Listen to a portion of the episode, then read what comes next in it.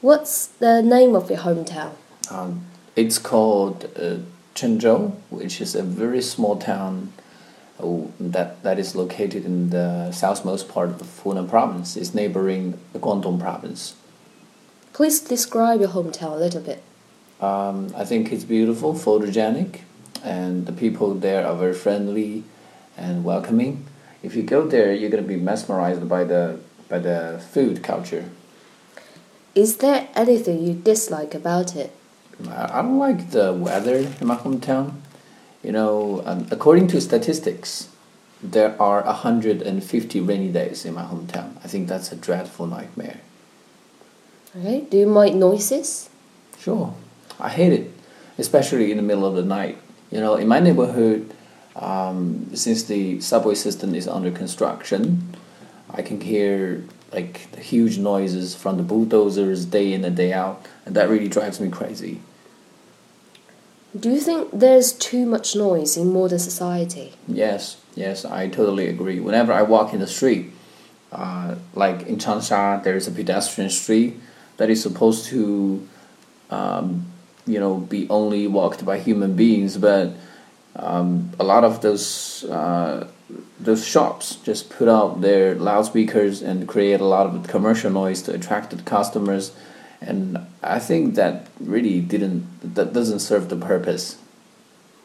Are there any sounds that you like? I like the twitter of birds and the sound of the waves. And particularly, I like I like the barking of dogs because I'm a big fan of dogs. I'm a dog lover. Okay. Um, when was the last time you did something in a hurry? Um, it will be a couple of days ago. I had an appointment with my friend, and we were supposed to meet each other in a restaurant by 7 p.m. But um, I took a nap in the afternoon and woke up to find to find that it was already nearly uh, half past six. So um, within that 30 minutes, I got dressed and uh, hurried to the uh, to the venue, and that was a really really haste. Do you like to finish things quickly? Mm, no, actually, I prefer to uh, take my time in doing something. I think that gives me more time to think, to chew upon the advantages and disadvantages of something and make the correct decision. What kinds of things will you never do in a hurry? Mm, perhaps buying something expensive. Uh, you know, nowadays the advertisements are really persuasive, and if you buy something in a haste, and you know nine times out of ten you're going to be regretful of what you just did. And so whenever I, I fancy something expensive i would just uh, put it in my purchase list and then wait for a period of time to see if i really want it. Okay so let's begin part two you have one minute to prepare before you can start describing your answer. Okay. Okay, so describe an interesting tradition in your country.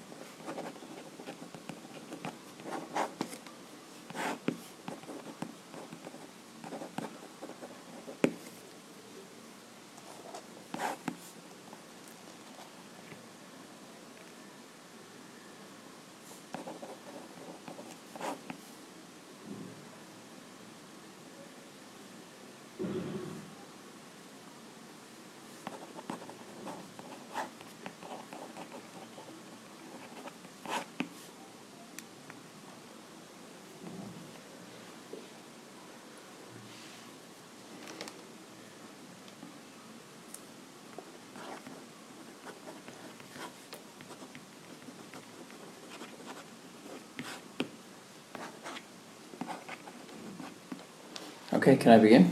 Yes, please. All right.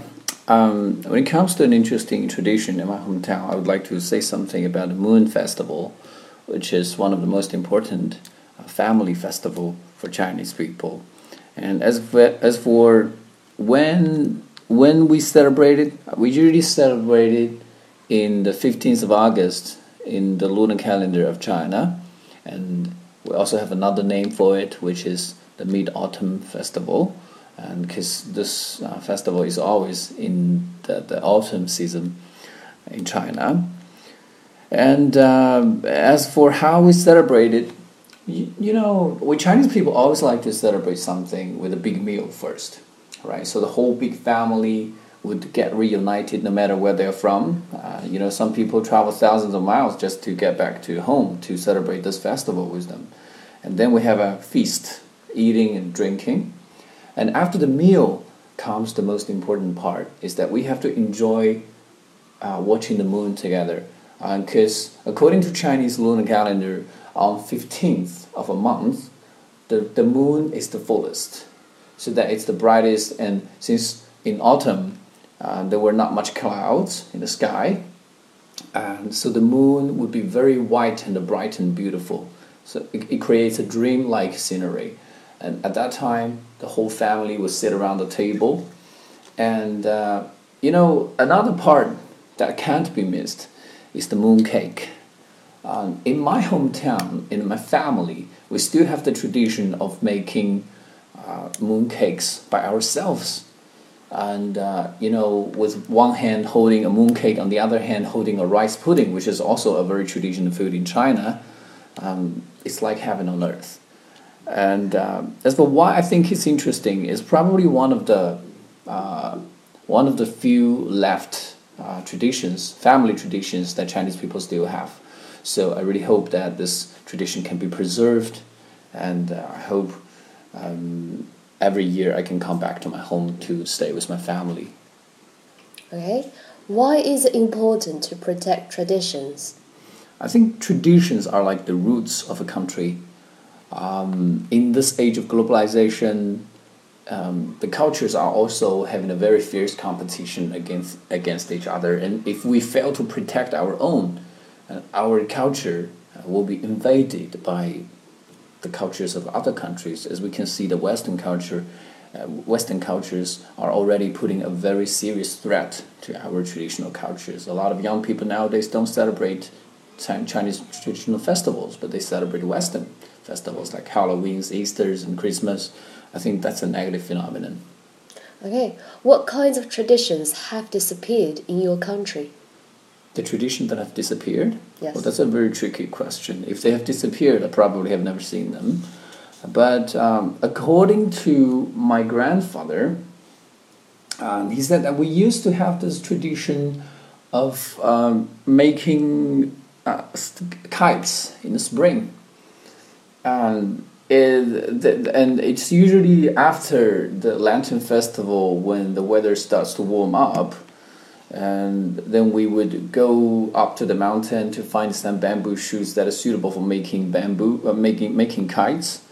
And uh, when, when, whenever the spring wind starts to blow, uh, which is usually the southern wind, and we would go out to the open air and play flying kites Okay. uh, but nowadays, I seldom see people do that. For one thing, the handicrafts of uh, making kites has disappeared, and for another, you know, there are not a lot of people who are interested in sports like that anymore.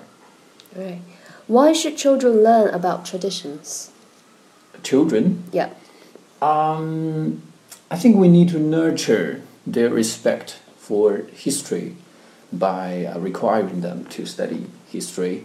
Uh, you mean tradition? Just now you said. Yeah, learn about traditions. traditions. Um, the, I mean, uh, in the future, sooner or later, children are going to study history. Um, it's a compulsory course in Chinese high schools, and learning the traditions can be a very interesting way for them to lay a solid foundation for their future studies. Okay, so that's the end. All right.